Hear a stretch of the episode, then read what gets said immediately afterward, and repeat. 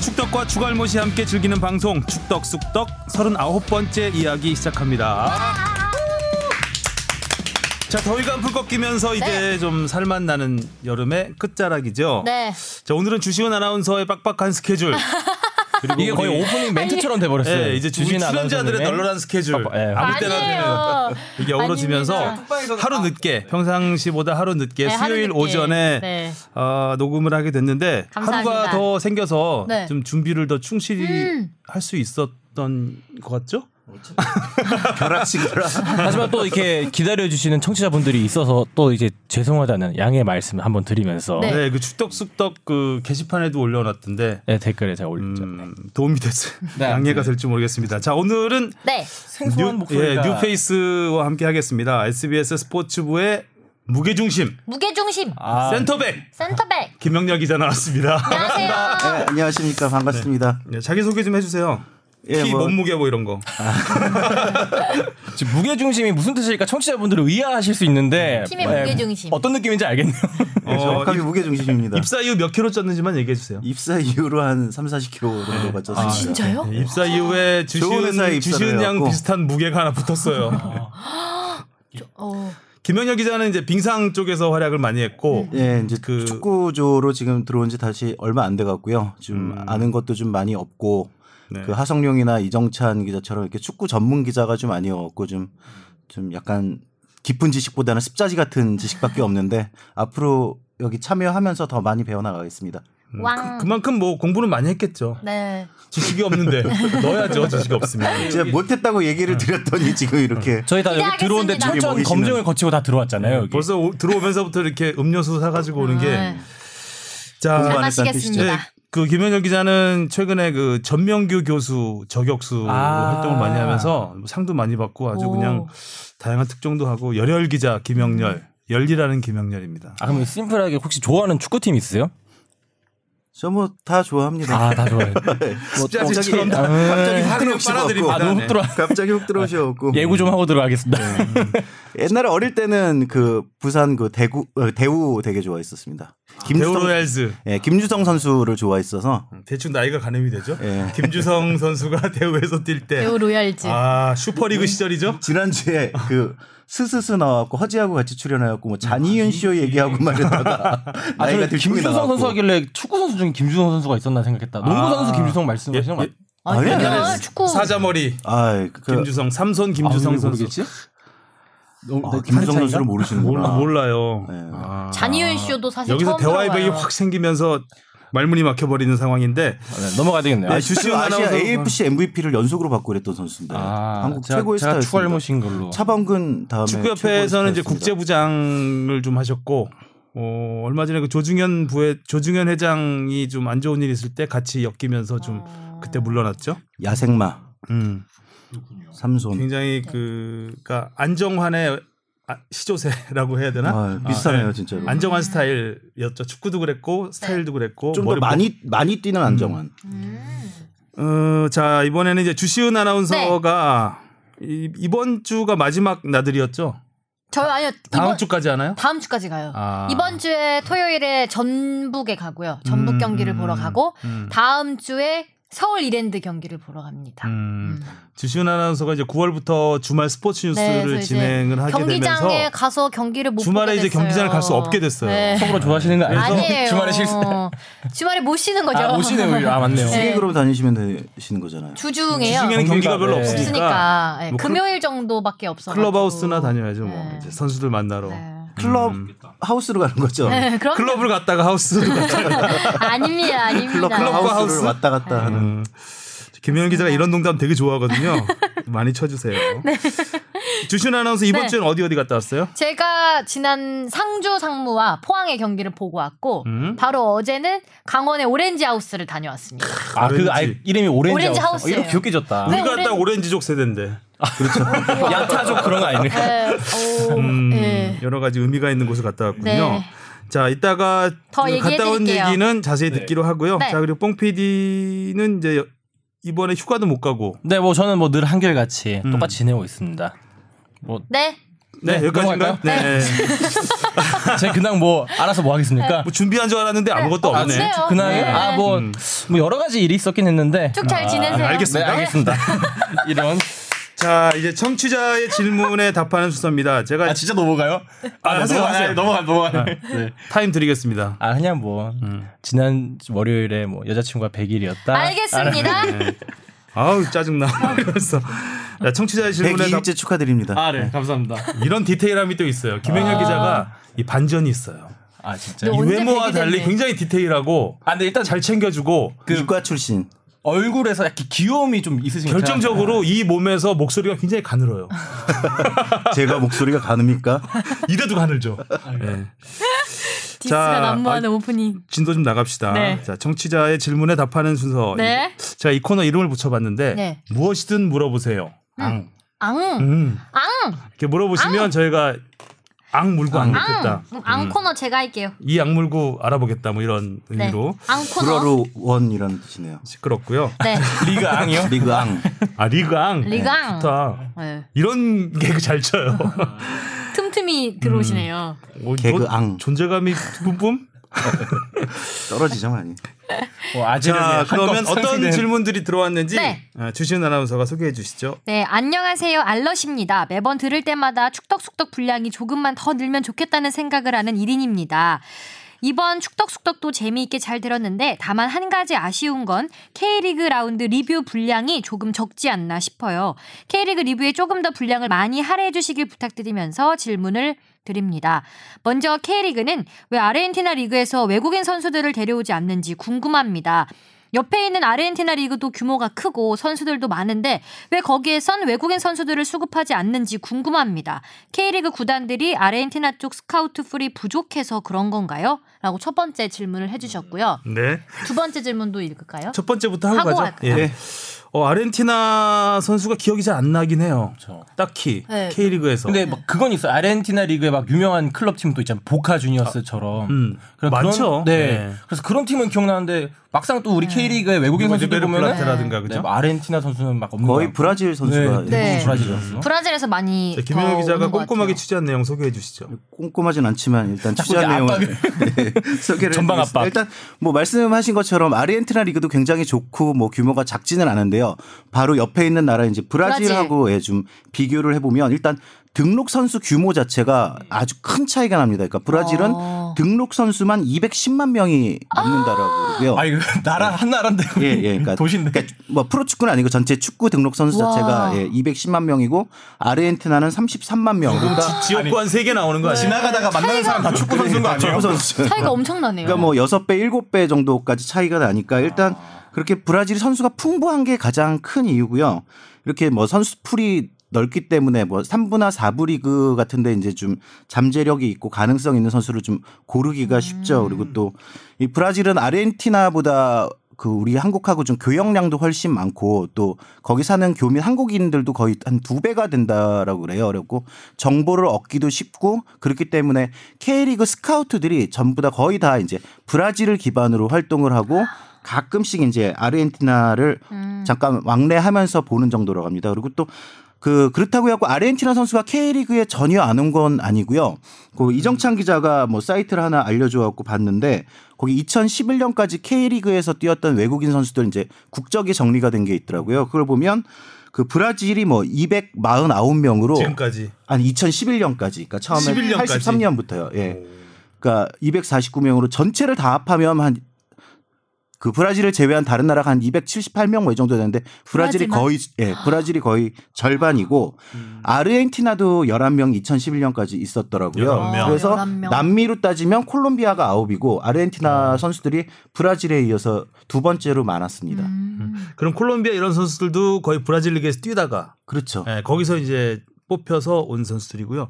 제가 잠깐 브라질 리그를 차- 찾아봤는데 리그가 몇 개나 되나 찾아봤는데 정말 어마어마해요. 아 그래요? 그러니까 전 세계에서 가장 많은 리그가 있는 있- 있는 나라가 아닌가 싶은데 보니까 전국 리그가 있고 지역 저 주별 리그가 있어요. 네.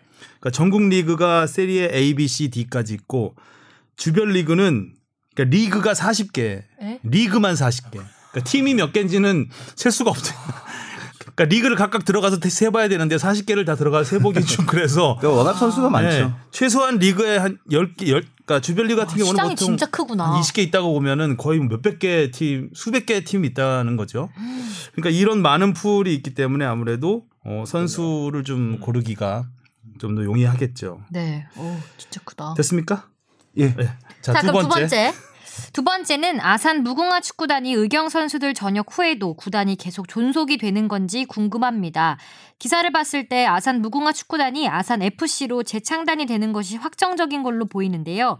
9월 아산 시의회 결과에 따라 아산 무궁화 프로축구단이 시민 구단으로 전환이 될지 아니면 해체가 될지 결정이 되는 걸로 알고 있습니다. 지금 현재 시점에서 아산 무궁화 축구단의 상황이 어떻게 되어가고 있는 건가요? 라고 보내주셨어요. 아산 문제 때문에 좀 많이 그 축구인들이 뭐 네. 청와대 앞에서 시위도 했었고 네. 기자회견도 하고 일단 선수, 의경 선수들은 다 나왔어요. 어, 주세종을 끝으로 주세종 선수를 끝으로 다 나오고 이제는 29명 남았죠. 예, 이제 일반인들만 네. 남아 있는데 이 팀이 이제 올해까지는 가는 것이고 내년에 과연 이어질 것인가 어떻게 되죠? 그 청취자분이 그 읽으셨던 기사와 달리 그러니까 네. 제가 좀 취재를 해보니까 그 아산 무궁화 축구단이 이제 뭐 시민구단 아산 FC로 재창단될 가능성이 높아 보이지는 않습니다. 그러니까 아산시에도 직접 문의를 해봤는데요. 일단 지금 남아있는 29명 선수의 계약이 올해 말로 끝나면 팀을 해체할 예정이라고 지금은 그러더라고요. 근데 그래도 일말의 가능성이 있는 게 아산시가 그뭐 팀을 해체하더라도 혹시 상무를 유치할 수 있으면 유치를 해보려고 한다라고 하는데 그거는 이제 현재 상무가 상주에 네. 있죠. 네. 그러니까 상무 부대가 문경에 있고 그 부대에 굉장히 가까운 데가 지금 홈팀 상주로 쓰고 있기 때문에 그럴 가능성은 좀 희박한데요.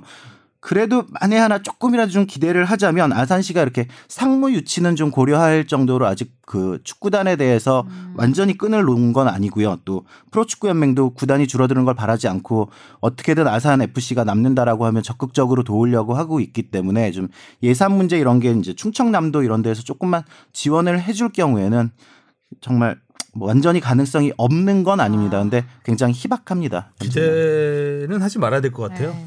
그러니까 뭐 아산시에서 하는 일말의 희망이라는 그 부분은 사실 그 팬들의 그 반발을 약간 잠재우려는 그렇죠. 런 부분이 좀 있는 것 같고 지는 않더라고요. 약간의 그 정치적인 발언 쪽에 더 가깝지 않을까. 그러니까 실무진들은 아주 단호하게 해체를 한다라는 좀 약간 음. 입장이고 아, 오히려 좀 가능성이 높 가능성을 높게 볼 수 있는 부분은 이제 천안이 NFC를 유치했잖아요. 제2NFC를 유치하면서 거의 팀, 팀 창단을 약속을 했는데 이제 아산 선- 선수들을 이제 데려갈 수는 있겠죠. 있겠죠. 근데 그, 그 창단 작업이 얼마나 빨리 진행될지는 모르겠지만 뭐 일단 그 부분의 가능성이 더 높지 않을까. 네, 근데 뭐 또 아무튼 천안하고 아산하고 또 자존심 대결이 있죠. 대결이 있죠. 네. 그 KTX 역을 놓고도 이제 뭐 막 그런 게 좀 있긴 했었는데 음 이웃 도시기 때문에 그쵸, 붙어 있는 예, 곳이라서. 오히려 더 창단하기는 더 서단 끌어안기는. 더 근데 아무튼 좋지 않을까. 프로축구 연맹은 아직 희망의 끈을 놓지는 않고 있더라고요. 네. 네.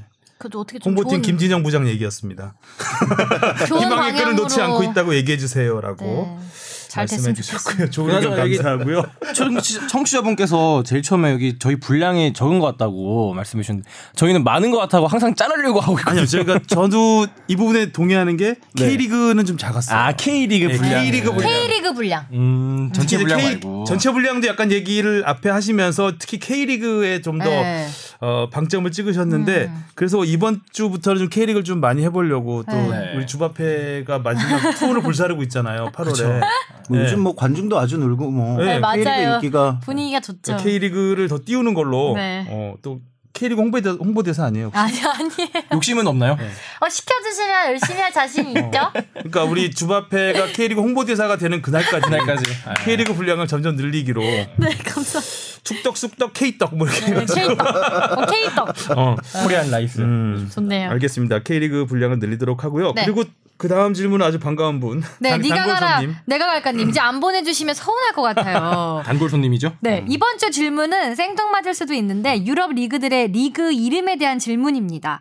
프랑스 리그는 리그앙, 이탈리아 리그는 세리아. 독일 리그는 분데스리가 이런 식으로 리그 이름이 의미하는 게 어떤 의미를 하는지 궁금합니다. 각 리그 경기를 보다 느낀 건데 우리나라처럼 단순 의미인 건지 궁금합니다. 프랑스 리그 중계 대박 나길 바라며 패널분들 건강 조심하세요. 스브스 축덕숙덕 만세 이렇게 만세! 응원까지 해주셨어요. 아 대박이 나려면 황의조 선수가 일단 대박이 나야 되는데 근데 그 팀이 그러게요. 어. 보르도가 속이 대박이 나든가. 와인만 맛있어. 빵. 와인을 마시고 축구를 하는 것 같아요. 움직임이 거의 그게 지금 와인 마신 팀이 후의 잘해야 동작이야. 되는데 아 보르도 전술 뭐야? 두 번째 경기도 암울하더라고요 보니까. 어, 어떡하냐. 부르고니하고 붙지 않으면 이기기 힘들 것 같아요. 알겠습니다. 자 네. 질문이 뭐 이분이 이렇게 질문을 많이 주시다 보니까 굉장히 좀 신선한 질문 네, 많- 많이 보내주세요. 네, 이런 질문도 좋아요. 우리가 왜 생각 그냥 못 해봤지? 당연히 알고 지나가는 네. 그러니까 당연하게 그냥 스쳐 지나가는 음. 건데 네. 그래서 힘들었죠. 근데 이렇게 찾아보니까 뭐 이름을 짓는 뭐 특별한 방식이 있는 건 아니고요. 그냥 네. 보통 뭐 나라를 상징하는 뭐 우리나라처럼 뭐 K를 넣거나 아니면 최고의 리그를 뭐 뜻하기 위해서 뭐 뭐 A를 넣거나 1을 넣거나 뭐 그런 식으로 숫자를 넣고요. 또이 이름이 많이 변하기도 하더라고요. 일단 뭐 아, 우리가 그렇죠. 제일 많이 보고 제일 세계에서 인기 있는 잉글랜드 프리미어 리그를 보면 프리 프리미어 그러니까 말 그대로 최고 네. 그리고 리그가 붙어갖고 최고의 리그라는 뜻이고요. 음.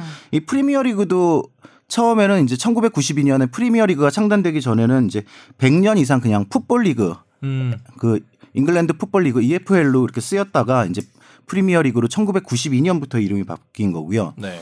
또 이탈리아 리그 세리에 A 그러니까 세리아 이거는 세리아. 세리에가 영어로 말하면 이제 시리즈란 뜻이더라고요. 아. 그러니까 그것도 그냥 시리즈 경기들 A 시리즈 B 아. 예, 시리즈 A, 시리즈 B 뭐 이런 식으로 그러니까 A는 이제 최고의 예, 그 등급까지 리그라는 걸 말하는 거고 그러니까 이탈리아에는 이 축구 말고도 뭐 야구, 아이스 하키, 뭐 배구 이런 데도 다 세리에 A 그러니까 세리아라고 아. 대부분 다 그렇게 쓰더라고요. 세리아 1이라든가 뭐 세리아로 뭐 이렇게 쓰고 있고 뭐 또 뭐 독일이나 오스트리아에서 쓰는 이제 분데스리가는 이제 분데스가 영어로 하면 페더럴 뭐 연방 아. 뭐 연방 리그 뭐 그러니까 내셔널 리그 이런 뜻 음. 정도로 해석을 하면 될 것 같고요. 그리고 그 스페인 라리가 이게 풀 명칭은 뭐 깜, 프리메라. 깜페오나또 나시오날 대리가 대뭐 억양 어, 맞아요? 프리메라 디비전. 깜페오나 또 맞아요? 잘 모르겠습니다. 지금. 깜페오나하고 또뭐 네. 사투리 쓰신 줄 알았어요. 약간 경상도 세- 사투리 나오는데 세비야 지방 사투리로 약간 그래갖고 뭐 그러니까 그 줄여서는 라 리가 이거는 그쵸. 더 리그라는 뜻이고요. 이 풀 명칭은 보면 영어로 하면 내셔널 퍼스트 디비전 리그 챔피언십 뭐이 음, 정도더라고요. 깜페온이 그 챔피언이잖아요. 네, 아, 깜페오나토가 깜페온. 챔피언십. 네. 뭐 브라질 리그도 뭐 보면 뭐 깜페오나토의 뭐 브라질 뭐 세리에 A 뭐 이런 다 식이고. 그런 의미들이 있구나. 예, 다 그런 식이더라고요. 그러니까 뭐 우리 K리그도 예전에 1983년에 출범할 때는 슈퍼리그였다가 이름이 음, K리그로 K리그로 바뀐 거고 강등제가 생기면서 K리그 클래식 챌린지였다가 이제는 뭐 또 음, 원투. 원투. 더 알기 쉽게 하기 위해서 원투로 바뀐 거고 이게 그때 그때 또 변하고 하더라고요. 그 대충 되게 거의 다 그 나라의 언어를 활용한 그런 예, 얘기네요. 언어를 활용하고 최고의 등급을 나타내는 뭐 음. 1이라든가 프리미어라든가 A라든가 이런 걸 쓰고 요거 그리고 리그 이제 그 안으로- 앞뒤로 그런 게 붙죠. 하나 원큐 같은 게 붙죠. 아, 그렇죠. 스폰서가 보통 뒤에 뒤로 붙죠. 항상 네, 스폰서 이름이 다 근데 우리는 앞에 붙잖아요. 네, 스폰서가. 하나원 큐 이렇게 근데 들어가죠. 세리 A 같은 건 세리 A T T I M인가요? 예, 팀 뭐 그리고 산탄데르 뭐 이런 식으로 네. 아 프리미어리그도 라리가 같은 바클레스 경우는 프리미어리그 앞에 붙었구나 예전에. 어. 보통 뒤에 많이 네, 붙더라고요. 뒤에 많이 붙고 유럽 쪽은 우리는 중요하죠. 우리는 스폰이 일단 중요하잖아요. 네. 많이 일단 자생력이 떨어지기 네, 때문에 많이 중요하죠. 하나원 큐 하나원 큐. K리그 K리그. 주바페 K리그 홍보대사 되는 날까지 가능합니다. 자, 네. 자 청- 청취자 질문은 여기까지 하면 될 것 같고요. 네. 어디로 보내주시면 되죠? 질문? FB 골뱅이 sbs.co.kr로 많이 보내주세요. 네, 질문뿐만 아니라 뭐 어떤 이슈를 다루었으면 좋겠다 뭐 네. 이런 것도 괜찮아요. 그러면 저희가 또 이 약물구 네, 앙, 악마고 아, 네. 토론을 토론하고 또 취재를 해서 알려드리도록 네. 하겠습니다. 자 K리그 소식부터 오랜만에 네. 출발하겠습니다. 어 축덕숙덕 시즌 2를 맞아서 이번 주부터 이제 주바페 브리핑 코너들을 이제 요소 요소에 네, 예, K리그를 제가 그래서 또 좀 더 이제 풍성하고 짜임새 불태우고 있게 있으니까 예, 네. 만들었는데 어, 어, 주합회가 이제 브리핑을 통해서 그 주제의 흐름을 알기 쉽게 정리를 해서 이해를 네. 돕는 그런 순서입니다. 자, 그럼 주합회 K리그 26라운드 리뷰 브리핑 시작. 네. 무슨 기계 뭐 주문하듯이 네. 시작. 26라운드에서 가장 좀 이게 경기. 뜨거웠던 경기였죠. 전북과 울산의 경기가 있었는데요. 전북이 울산을 3대 0으로 꺾고 선두 자리로 복귀를 했습니다. 두 팀의 승점 차가 이제 1점 차인데요. 또 그리고 수원의 타가트 선수가 헤드트릭을 기록하면서 시즌 16호 골로 오 역시 타가트예요. 득점왕을 굳혀가고 있습니다. 득점 2위인 주니오 선수에 비해서 무려 6골을 앞서 나가고 있습니다. 그리고 이제 탈꼴찌 경쟁이 또 있죠. 더 안개 속으로 빠져들었는데요. 12위 경남이 패하면서 무승부를 기록한 11위 인천과 승점이 같아졌고요. 12위 제주와는 승점 1점 차입니다. 네. 이 경제인 어떡하죠? 그러게요. 글쎄요, 좀 네. 경제적이지 못하네요. 음, 경기가. 네. 아무래도 이제 가장 큰 관심은 역시 미리 보는 결승전이라고 할 수 있는 네, 전북과 전북과, 울산. 네. 또 이날 금요일 경기여서 한 경기밖에 안 열렸기 때문에 네. 네. 또 많은 관심이 더 쏠렸죠. 저도 TV로 봤습니다. 정말 근데 문선민 선수가 너무 잘하더라고요. 너무 잘하죠. 그날 완전 아, 네, 날아다녔어요. 날라다니더라고요. 맞아요. 그 저 노룩 패스 그 첫 번째 골이었었나요? 두 번째 네. 골. 네. 아니, 두 번째 첫, 골. 첫 번째 예. 골에 약간 우당탕탕하다가 아, 우당탕탕하면서 아니, 윤영수의 돌파해서 자책골이었고. 첫 뭐? 번째 골을 먹히고 울산이 약간 흔들린 것 같아요. 맞아 맞아 맞아. 네, 그게 또 자책골로 들어가면서 음. 좀 뭔가 울산이 크게 흔들리는 모습, 수비가 완전 우왕좌왕하는 것 그게 이제 같았어요. 문선민 선수 때문이죠. 네. 지금 보면. 그렇죠. 예. 그 틈을 어. 엄청 흔든 것 같아요, 문선민. 그러니까 문선민 선수가 그 정말 이 스피드만큼은 음. 최고 최고인 것 같아요. 그러니까 거기 에 이제는 안 접잖아요. 맞아. 예전에 접고 이제는 피니까 기의 달인에서 요즘 뭐 도움의 달인이라고 다시 어, 뭐 여덟 얘기를 골 듣고 칠도움이죠 어.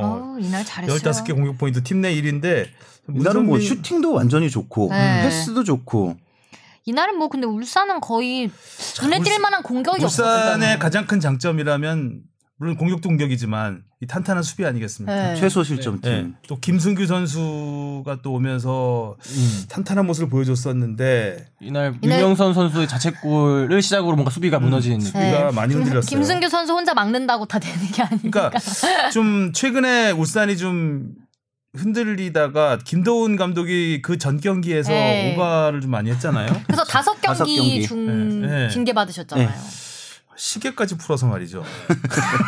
시계 시계 메이커가 자랑하려고 그랬을 수도 예, 시, 있어요. 시계 메이커가 뭔지 이게 화제가 될 정도였는데. 이거 얼마게? 어. 음. 이게 수비진이 이렇게 흔들리고 막 이럴 때는 좀 아무래도 벤치에서 뭐 선수 그러니까, 교체를 예. 한다든가 아니면 뭐 좀 약간 전술 변화를 준다든가 해갖고 벤치에서 좀 적극적으로 개입을 해갖고 좀 팀을 안정시켜야 되는데 그럴 음. 멀리서 때좀 예. 보고 관중석에서 많이 답답했을 것 같아요. 어. 김동훈 감독 부재가 좀 감독이 아쉬웠죠. 좀, 뭐, 지나간 일이라서 어쩔 수는 없지만, 앞으로 또 네 경기를 못 나오잖아요. 네. 그러니까 퇴장으로, 엄청 인- 나갔다. 퇴장으로 인해서 두 경기 징계, 그 다음에 판단이네요. 그 감독한테 항의한 것 때문에 네. 경기 지연시킨 거 이런 것 때문에. 네, 심판한테 네. 예. 어, 심판한테 항의하고 경기 지연시킨 것 때문에 추가로 추가로 세 경기를 세 더 경기가. 징계 받아서 앞으로 네 커요. 경기를 더 못 나오기 때문에 에, 울산으로서는 최대 고비가 아닌가 싶습니다. 일단 우- 그 선두로 치고 난다 치고 나가면서 승점이 5점까지 벌어지지 않았었나요? 그랬던 네, 것 같은데 그랬었죠. 그러면서 독주 체제를 갖출 수 있는 딱 그 타이밍에 네. 예, 하필 또 전북을 만나가지고. 그러니까요. 어, 좀 울산으로서는 아쉬움이 많이 남는 네. 경기였고 전북은 이제 김신욱 선수가 떠난 다음에 오히려 득점력이 더 살아났어요. 네.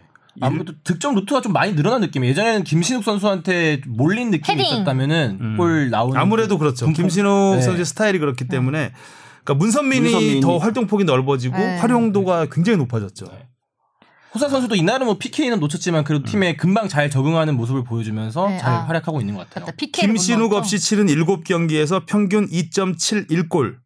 올 시즌 평균이 2.15골이니까 아. 더 김신욱 높아졌어요. 선수가 나간 다음에 득점력이 더 높아졌다. 훨씬 높아진 거죠. 네. 서로 윈윈이 됐네요. 네, 김신욱 선수는 또 거기 가서 날아다니고 PPX 사커. 있고. 날아다니고 어. 있고 참 어, 아주 좋은 전북으로서는 굉장히 바람직한 현상이 일어나고 있는 건데 어쨌든 문선민 선수도 로페즈 선수도 또 득점력에서 높아지고 네. 김신욱 선수가 그 떠나면서 어, 그 주변에 있던 선수들이 더 다양하게 득점을 네, 그렇죠. 하는 이런 다양한 현상입니다. 루트로 뭐 득점을 이날 하는구나. 경기가 끝나고 아무래도 팬들의 반응 중에서 가장 많이 나온 거는 역시 전북 걱정을 쓸데없다. 음. 올라올 때 딱 올라와 주더라고요. 하지만 승점 1점 차입니다. 그렇죠. 아직 간당간당하고 좀 불안한 어, 어떻게 될지 선두긴 한데 몰라요. 모르죠. 그렇죠. 올 시즌에 보니까 선두가 바뀐 게 13번이에요. 일강 체제가 아닙니다. 이제. 네, 전북이 항상 주도하던 지난 시즌까지의 그런 흐름과는 완전히 다른- 26라운드인데 13번 네, 거의 파도 네. 음. 바뀌었으니까 거의 치듯이. 2라운드마다 한 번씩 바뀐 거네요. 또 올해 그러니까 이번 시즌 마지막 경기가 12월 1일 경기인데 이때 네. 울산 전북전이에요. 아, 맞아, 맞아, 맞아. 아, 진짜 이때 가서 만약에 보고 싶다. 승점 3점 안으로 좁혀 있으면 정말 이 마지막 경기는 경기가 정말 대박이겠네요. 챔피언전이죠. 네. 결승전이죠 그야말로. 아 진짜 보고 가- 보러 가고 근데 싶다. 지금 상황에서는 그러니까 울산이 전북이 좀 흔들릴 때는 아, 전북이 잘해야지 마지막이 재밌을 텐데 이랬는데 갑자기 이름이 이제 또 돼요. 울산이 잘해야 울산 걱정을 어. 하게 되는. 참 울, 울산이 서로 울산 돼가지고 주고받고. 네. 일요일이야. 사실 시즌 초만 해도 서울까지 해서 3강 체제라고 이렇게 좀 기대를 아 또 했었는데 12월 1일 일요일이라고 못 간다고 네. 아, 뉴스 뉴스에 대해서. 하셔야죠. 네. 음. 아 보고 오지도 못해요. 아 아쉽다. 아 근데 전북과 울산 함- 아무튼 네. 그 팬들의 관심을 끌면서 관중몰이에 굉장히 큰 역할을 하고 있는 두 팀입니다. 18,000 아, 명 굉장히 바람직한 정도 네. 현상이고 음, 아주 재밌었던 경기였고 앞으로도 기대가 되고요. 자, 그다음에 타가트 다가트. 얘기를 한번 해 볼까요? 신들려 시- 신났죠, 지금. Oh 타 그쵸. 가시죠. 타 가. 타갓. 네. 오마이 타갓. 별명이 다가트. 근데 뭔가 이 득점이 16골이면은 지금 2위랑도 되게 득점 차가 많이 벌어져 있잖아요. 이제 득점 네. 어? 경쟁에서. 몰아치는 게 이제 김신욱 선수가 가기 전까지는 이제 페시치 네. 어, 페시치가 하고. 다치기 전까지 김신욱이 그렇죠. 떠나고 페시치가 다치고 이러면서 이제 타가트의 독주, 독주 체제가 됐는데 주니오 선수가 최근에 좀 지친 모습을 보이면서 네. 거의 후반 교체 맞아요. 어, 히든 카드로 음. 나오잖아요. 네. 8월 8월에 조금 음, 주춤했었는데 뭐 이 경기를 기점으로 완전히 살아났죠. 타가트가 이제 7월 전 경기 득점. 그러니까 MVP도 받았었죠. 그 네. 달. 근데 어, 8월에는 이 경기 전까지는 두 경기에서 득점이 없었죠. 그랬다가 음. 이 경기에서 세 골을 넣으면서 다시 평균 득점은 했네요. 날아다니네요 정말. 이번 시즌에 23경기에 출전해서 16골, 경기당 0.7골입니다. 거의 뭐한 4경기에 3골 넣는다고 보면은 근데 그런 엄청난 득점력이죠. 엄청난 득점력에 비해서는 조용조용하게 잘 쌓고 있는 것 같아요. 그러니까 다른 뭐 지난 시즌에 막 말콩 선수를 생각했으면은 이렇게 음. 스타성이 좀 있다고 해야 되나? 이렇게 눈에 돋보이는 그런 게 있었는데 아무래도 팀 성적하고 같이 네, 가기 때문에 가니까. 신성조 때문에. 작년에 지난 시즌에는 이제 말컹도 말컹이지만 경남이 워낙 잘했잖아요. 그쵸.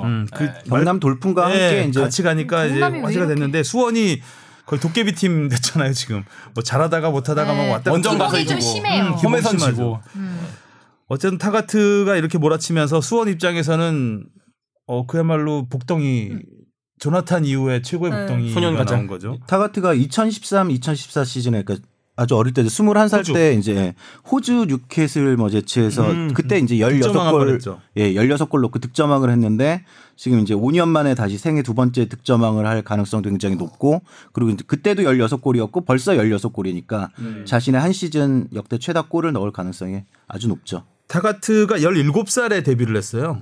프로에. 그러니까 많은 호주, 호주 나이겠죠? 아. 프로 호주의 이강인인 거지. 그래가지고 굉장히 주목을 받으면서 득점왕도 하고 하다가 음. 잉글랜드 진출해서 그래서 예, 제대로 경기를 이부 못 뛰었죠. 잉글랜드 이부 리그 네, 챔피언십 네, 맞아. 네, 플럼이었나요? 플럼에 맞아요. 가서 한, 한 경기도 뛰지 못하고 있다가 뭐 이렇게 유럽 여기저기 전전하다가 결국 실패를 하고 호주로 다시 돌아와서 네. 호주에서 조금 자리를 잡으면서 이제 수원이 딱 잡았죠. 저는 그것도 기대돼요. 이제 나중에 월드컵 우리 지역 최종 예선 가면은 호주를 만날 수도 있잖아요. 그래서 음. 그때 혹시 타가트 선수를 좀 적으로 이렇게 만나게 되면 그때 또 타가트 선수는 어떨까? 그것도 내심 기대가 됩니다. 그러니까요. 타가트 가트. 저희가 수원 얘기 많이 혹- 강원이 요 근래 좀 또 힘을 발휘를 크게 못 하고 있는 것 같아요. 이 경기는 또 홈 경기였는데 네. 그러니까요. 어. 공룡자 이씨 홈 경기 안 졌잖아요. 근데 이번에는 공룡자가 있어도 안타깝게 져버려서 아쉬웠습니다. 근데 이 경기에도 좀 네. 그 말 그 병수볼 고 그대로 그러니까 후반에는 굉장히 그렇죠, 몰아쳐- 강원이 훨씬 그렇죠. 몰아쳤고 그렇죠. 예, 밀어붙였는데 타가트 때문에 졌죠 그냥. 음. 그렇죠. 예. 타가트가- 타가트가 워낙 잘했고 또 그러니까 이번 시즌 골 넣은 것 중에 이 세 골 중에 두 골 정도가 어, 정말 클래스 골 오브 골이라고 할 정도로 맞아요. 그러니까 정말 골 냄새를 기가 막히게 맡는구나. 이날 경기 두 번째 머리 골도 뭐- 머리로 넣고 정말 달- 예술적으로 넣었어요. 예술로 넣었죠. 네. 살짝 돌아서면 거의, 돌아서면서 거의 180도 돌면서 살짝 뒤로 빠지면서 예. 골문도 안 보고 하프 그냥 발리. 때린 거거든요. 빵. 하프 발리로.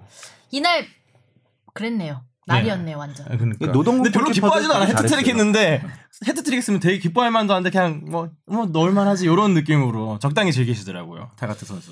자 그리고 주바페가 강원의 네. 클럽하우스를 갔다 왔어요. 주바페 갔는데 졌네. 그니까요. 아니 근데 아, 저는 지고 나서 갔죠? 지고 나서 간 거죠. 아. 어제 갔다 왔습니다. 아 맞아 화요일에. 맞아 맞아. 어, 간 경기는 이겼죠 상주가. 네. 간 경기는 상주가 이겼어요. 2대 1로. 아, 뭐. 자 승리 요정으로 불리다가 요새 좀 흔들려요. 네. 수원에서 특히 그래서 좀 이제 안 아직 네, 좋으시던데. 수원이 음. 잘안 맞아가지고. 강원의 클럽하우스 오렌지 하우스. 네, 오렌지 하우스. 오범석 선수랑 함께 이제 클럽하우스를 투어를 하고 음. 이제 클럽하우스 투어하고 김지현 선수, 박창준 선수 그리고 조재환 선수. 음 조재환. 네. 조잘. 네. 병수볼의 핵심이죠. 네. 조재환. 그리고 이현식 선수 이렇게 같이 게임을 하고 음. 잘 놀다 아, 무슨 왔습니다. 게임했어요? 게임을 스피드 퀴즈를 마치고 아. 문제를 맞히면 가서 PK를 성공해야 1점을 얻는 어, 재밌었겠다. 방식이었어요. 풋맥골에서 나오겠네. 네, 그래서 저 PK 정말 열심히 찼습니다. 어. 대신 저는 그 거리는 똑같이 하고 대신 골키퍼가 제가 찰 때는 한 발 들고 이렇게 음. 아 네, 외발로 외발로. 손은 둘 다 쓰고. 네, 네. 승부는 그러면 으 하면 일로 승부를 넘어지는데. 방송을 통해 확인하시죠. 풋맥골을 통해서 확인할 수 있는 거죠. 네. 근데 이게 언제 나올지가 이번 주 금요일 아니에요? 왜냐면 제가 상주 경기를 갔다 왔기 때문에 왠지 이번 아, 주는 음. 그 주바페가 간다 원래 경기장 가서 경기 보는 게 나올 것 같고 음. 이 구단 방문이 언제 나올지 지금 거의 아, 미리 지금 보기를 미리 찍어놨다가 네, 이제 좀 말하고- 묻혀놨다가 네. 9월달에 못 가니까. 그러니까. 미리 어, 몇, 몇 개월치 찍어놓는단 말이야? 네, 그래서 이게 언제쯤 방송이 될지 저는 잘 모르겠는데 클럽하우스 이름 바꾸라 그래야 되겠다. 그린하우스 뭐 이런 걸로. 어, 너무 미리 다 말씀드렸나? 하지만 꼭 그것도 방송을 통해 음. 클럽하우스에 확인해 뭐 주시죠. 재미 신기한 건 없었어요? 뭐 눈에 띄는 클럽하우스 거나? 가보니까 딱 들어가자마자 로비에 그 현황판 같은 게 있어서 매 경기 아, 승무패 결과랑 어 약간 뭐, 쫄리겠네. 네, 거기에 공지사항 같은 게 적혀 있고 이제 뭐 클래식 순위 같은 게 있는데 1, 1위에 강원 FC라고 이렇게 써놓으셨더라고요. 그러니까 그렇게 아, 되고 우리의 목표다. 싶다는 의지 희망. 이런 게 있어서 뭐 그런 것도 되게 희망 재밌었고 고문이라 그러죠 그런 거. 아닌가요? 네 그런 게 있더라고요. 그래서 뭐 그런 거가 되게 신기해서 저게 다- 제가 음. 사인해드리고 왔죠. 응원의 메시지 네, 남기고. 어, 음. 현황판에 네 공지사항에다가 꼭 이렇게 음. 힘내세요. 네, 우리 감독님은 못 뵀어요, 감독님? 감독님 뵀어요. 어, 어때요? 굉장히 네. 요새? 편한 수면 바지 같은 반바지 방에서 나오셔가지고 아 거기 클럽하우스에서 네, 사시는 네, 건가요? 그러신가 아. 봐요. 갑자기 나오셔가지고 되게 당황했어요. 못 찍냐 이러면서 가셨어요. 누가 날 불러? 수면 바지가 파자마 얘기하는 거죠? 네, 화면 화장 아. 음. 반바지 입고 계셨어요. 굉장히 프리한 모습으로 뭐 하냐 이러면서 그냥 가셨어요. 딱 붙는 거 아니죠? 아니, 아니에요. 음. 펄렁펄렁. 왠지 수면 바지 하니까 언더웨어 느낌이 나서. 네. 음. 그래서 그냥 선수들 방도 구경하고 네, 음. 이렇게 잘 소개해드리고 왔어요. 그게 지은 지 얼마 안 됐잖아요. 그런 거. 최근 최근에 지은 걸로 알- 최근에 개장한 걸로 알고 있는데 아. 개관한 걸로. 예, 그죠. 어, 그렇구나. 왜냐하면 클럽하우스하고 굉장히 떨어져 있잖아요. 춘천 네. 음. 경기장하고. 그러니까 사실상 경원은 매경기 원정이나 다른. 아 근데 특이했던 점이 주위에 제트기가 엄청 날아다녀가지고 뭐가 있지? 거기 뭐 기지가 있나? 비행장이 있나? 아. 군사기지 있나? 비행장이 있나 봐요. 그래서 소리가 너무 커서 이 소- 강릉이잖아요. 네, 강릉 강릉에 강릉역이랑 굉장히 가까운 거리에 위치해 있는데 너무 커서 선수들이 이 소음에 어떻게 낮잠을 자나 이런 생각을 했는데 다 수면 잘- 바지 입고 아. 자겠죠. 다 잘 잔대요. 예. 왜 이렇게 오렌지 하우스 검색했더니 이렇게 숙박 시설이 너무 많이 뜨거든요. 뭔지 궁금해서 아, 볼라 했더니 하지만 더 곳곳에 이런 거는 이제 음. 품맥골에서 확인해 주세요. 아, 축덕에서 더 풀어줘야 되는 그러니까? 거 아닙니까? 너무 많이 풀었어요 지금도. 예. 그럼 품맥골 가- 품맥골 가서 축덕 푸는 걸로 하고. 서로 서로 예, 자 다음으로 넘어가 보죠. 네. 탈꼴찌 경쟁 크, 안개 속입니다. 근데 너무 그들만의 경쟁이 돼버려서 경제인. 조금 더 많았으면 한 좀 짱짱했으면 좋겠는데 아, 네. 너무 떨어져 있어요. 일단 10, 11, 12위. 경남, 인천, 제주 순이죠. 네, 경인제. 일단, 일단 인천, 인천, 예, 네. 인천 제주가 0대0 무승부. 이게 김호남 선수하고 남준재 선수 트레이드했던 두 팀이어서 이게 좀 나, 말이 김호, 많더라고요. 음. 남준재 더비. 김호 남준재 더비. 이름도 잘 붙였다. 음. 김호 남준재. 말이 많더라고요. 그러니까 경기 끝나고 남준재 선수가 좀 네. 가슴이 많이 아팠겠어요. 경기 할 때도 계속 예, 야유. 공만 잡으면 네. 야유를 했고 경기 끝나고 나갖고는 일부러 인천 팬들 앞에 가갖고 인사를 하러 갔는데도 야유가 좀 사실 어떻게 보면 남준재 선수는 얼떨결에 그쵸. 트레이드를 당한 거잖아요. 피해자 피해자라고 하긴 좀 그렇지만 어쨌든 자기 의사와는 아무 상관없이, 상관없이 갑자기 트레이드가 그냥 됐죠. 어느 날 프런트. 갑자기 가라 이렇게 됐는데 근데 팬들 입장에서는 좀 갑자기 간데다가 뭐 이렇게 인, 인천을 상대로 골을 넣으면 세레머니를 하겠다 뭐 이런 뭐 그런 인터뷰를 예. 얘기를 했었죠. 해서 이제 그것 때문에 조금 분노를 한 것 같고 이것 때문에 이제 좀 남준재 선수는 경기 끝나고 나왔고 공동 취재구역 그 인터뷰에서 자기는 정말 야유받을 거라고 생각을 전혀 못했었고 음. 인천에서 자기 모든 걸 바치면서 뛰었는데 네. 내가 이렇게 야유받을 존재밖에 되지 않았나 하는 생각에 좀 자괴 자괴감이 든다. 목소리 흉내내면서 해주면 안 돼요 좀 남준자 선수 목소리로 아 못합니다. 아는 분이 좀 많이 있을까요? 흉내 잘해요 아, 흉내 진짜? 잘해요 예, 좀 눈시울을 좀 누구 성대모사 붉히고 제일 막 잘하시죠? 더라고요. 잘 남들이 안 하는 선수 저희 부원들 아. 그렇구나. 음. 그래서 하여튼 뭐 남준자 여러- 선수가 좀 안타깝더라고요 네. 좀 그러니까 제주에서 적응을 잘 하고 있었는데 아픔을 딛고 어, 나름 친정팀 경기라고 해서 그랬는데 떠날 때 그랬으니까 팬들 입장에서는 시즌 좀 안쓰 전반기에는 또 인천 주장까지 주장까지 예, 했죠. 했었잖아요. 근데 안쓰러운 느낌이 있었을 것 같은데 어, 이건 의외로 팬과 선수 양쪽에게 다 상처가 됐을 것 같아요. 음. 네, 뭐 모든 팬이 야유를 한 건 네, 아니니까요. 아니니까. 또 박수 쳐주고 뭐 환호해주는 팬들도 있었죠. 네. 교체 나갈 때는 또 박수 쳐준 팬도 있고 그랬죠. 예.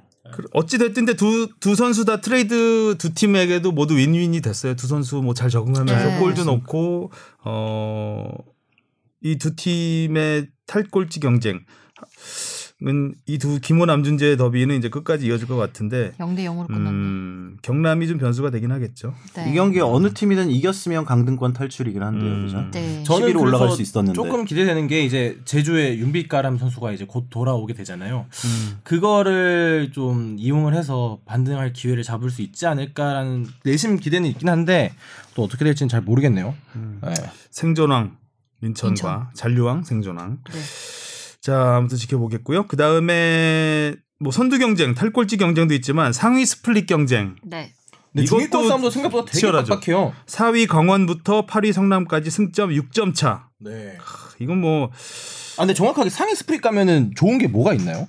그게 일단은 뭐 챔피언스리그 챔피언스리그 티켓을 그 도전할 수 있다는 거. 상 상위 스프릿이 6위 그러니까 3위까지 챔피언스리그 티켓이 가는데 네. 일단 상위 스플릿끼리 경기하잖아요. 유- 그러니까 6위까지 6위에서 자르면 6팀만 경기를 하기 때문에 이게 승- 맞대결을 승점 통해서. 6점짜리 경기들이 많아지는 거지. 맞대결을 통해서 한 번에 6위가 3위를 뭐 따라잡고 이럴 수 있는 가능성이 훨씬 높아지는 거죠. 아. 그리고 이제 굉장히 좀 하위권 치열해요. 그러니까 사- 승점 6점짜리 경기를 만드는 거죠. 이게 그러기 위해서 더 흥미롭게 만들기 위해서 상하위를 나눈 거죠. 그러니까 여기는 우승 경쟁과 챔피언스리그 티켓 경쟁만 할 수 있는 거기에 아. 집중할 수 있는 거고. 6위 팀이 그 상위 스플릿으로 가면은 이제 5위 팀, 4위 팀 이렇게 한 번씩 음. 붙으면서 어, 아 나중에 경기 맞대결을 일정을 이기면 짤 때 그렇게 짠다는 아, 말씀이신가요? 아, 일정을 짜는 건 아닌데 이제 크게 나누는 거죠. 마지막에는 상위 스플릿끼리만 경쟁을 하고 하위 스플릿끼리만 경쟁을 하는 거죠. 아 그렇구나. 아무튼 요런 지금 상위 스프릿으로 가기 위해서 승점이 상당히 빡빡하게 음. 예, 많은 팀들이 모여 있습니다. 어, 일단 성남이 최근에 아주 좋죠. 서울을 꺾으면서 최근 4승 1패 네. 상승세. 또 외국인 선수가 한 명도 없이 그렇죠. 예, 어, 서울을 서울을 그래요. 잡았어요. 잡았죠. 음, 서울이 큰일이에요, 근데. 남길 감독님. 네? 서울이 서울이 이제 박주영 음. 나가다가. 선수도 부상으로 빠지고 조영욱 선수도 페시치가 돌아와도 어. 부상으로 별 빠지고. 희망이 보이질 않는데 네. 주세종 선수가 이제 이제 들어오죠. 야산에서 오면은 들어오죠. 조금 더 미드필드 쪽이 탄탄해지지 않을까라는 생각을 해봅니다. 근데 워낙 공격진에 지금 선수가 없어서 음. 박동진 선수 막 끌고 와서 쓰는 그 그렇죠. 런 공격수로 쓰고 네. 있으니까. 음, 열심히 뛰어요, 박동진 선수 정말. 그러니까 제가 요 근래 이제 FC 서울 경기 보면은 이제 명단을 보잖아요. 널 선수가 없어. 이제 만약에 지고 있으면 팀이 지고 있으면은 좀 분위기를 반전시켜 줄 수 있는 특히 음. 그런 공격적인 활력을 넣어줄 수 있는 선수가 있어야 되는데 없어. 맞아요. 그러니까 하긴 막 전북 경기나 울산 경기 보면 후보 명단만 봐도 든든하다 막 이렇게 네. 팬들이 생각하잖아요. 누가 나와도 상관없다 이러는데 서울은 조금 서울은 사실 그러면서. 이, 이 정도 스쿼드로 여기까지 네, 한 것도 대단한, 거예요. 대단한 것 대단한 같아요. 거죠. 음. 유- 근데 6월까지 18경기에서 11승 5무 2패 엄청났죠. 네. 근데 7월 이후에 2승 음, 2무 4패. 앞에. 네. 아무래도 지친 게 큰 것 같아요. 특히 음. 중원 쪽에는 고요한 선수랑 알리바이프 선수가 계속해서 선발 알리바이프 지쳤어요. 출장했잖아요. 네, 아, 그러니까 워낙 많이 뛰는 선수라 많이 띄워주는 선수인데 계속해서 선발로 계속 출장을 하고 있으니까 없으니까. 네 이렇게 많이 힘들어하는 것 같아요. 특히 수비 쪽에서 특히 5-3-2 전술을 많이 들고 오는데 그 최용수 감독의 FC 서울이 중원에서 이렇게 좌우를 막아주는데 많이 힘들어하더라고요. 이렇게 이동을 하면서 체력이 많이 딸리다 보니까 뽕 PD님은 서울 팬이신 것 같네요. 아 서울 아무래도 좀 경기가 구미팬이야 구미팬. 가까워서 자주 가요 여자친구랑. 네 그래서 아무래도 자주 서울 가더라고요. 경기를 상암, 자주 상암 보게 되다 가서 보니까 뭐 경남 응원하고 그래요. 이기는 팀 응원한대요. 지는 팀이 아, 많아죠. 지는 지는 팀. 팀. 네. 하여튼 서울이 페시치가 너무 일찍 다치는 바람에 네. 아, 상승세가 그때부터 꺾이기 시작해서 근데 얼마 안 남았는데. 어, 계속해서 이제 극복을 잘 못하는 모습이에요. 아무튼 그 서울이 예전에는 서울하고 붙으면은 다들 긴장을 했는데 요새는 어떻게 보면 서울이 약간 동네북대는 그런 느낌도 있어서 음, 앞으로 행보를 좀 더 봐야 될 것 같고 또 대구가 이제 일단 반전을 경남을 잡고 반전을 이뤄냈습니다. 다섯 경기 만에 승리를 거뒀고 어, 안방에서는 3개월 만에 네. 이겼어요. 대구 팬들 진짜 확실하게- 좋아하시더라고요. 음. 세징야의 그 화려한 개인기의 인 크로스 크, 정태욱 데뷔골 네. 그래도 에드가 선수가 들어오니까 확실히 대구가 경기력이 올라온 것 같아요. 다시- 제가 음. 네. 지난 방송에서도 그 좀 세징현 선수랑 김대현 선수가 욕심을 부리는 건 아닌가라는 조심스러운 그런 생각이 있었는데 그게 생각해보니까 에드가 선수가 없어서 그랬던 것 같아요. 그러니까 전방에 잘 끌고 가도 막상 마무리를 해줄 수 있는 선수가 없는 거야. 근데 이제 음. 에드가 선수가 딱 오니까 믿고 줄 수 있는 선수도 있고 하면서 음. 셋이 좀 더 잘하죠, 이렇게. 어, 그런 원활한 그 케미가 나오는 거 아닌가. 음. 세징야 요번엔 뭐 진짜 크로스 욕심 안 부리고 안으로 파고 들어갔고 정말 떠먹여줬죠. 네, 음. 예쁘게 만들었어요. 또 정태욱 선수 수비수 정태욱이 사실 어떻게 보면 홍정훈 선수가 십자인대로 이제 그 시즌 접으면서 그 땜빵 비슷하게 이제 하고 있는 상황인데 22살 어린 선수 수비 핵심이죠, 이제. 어, 이 선수가 이제 키가 크니까 그 세트피스, 아, 세트피스는 아니었죠. 그 어쨌든 크로, 그 크로스를 받아서 머리로 받아 넣어준 장면. 그 장면은 좀 대구가 보여주는 굉장히 신선한 장면.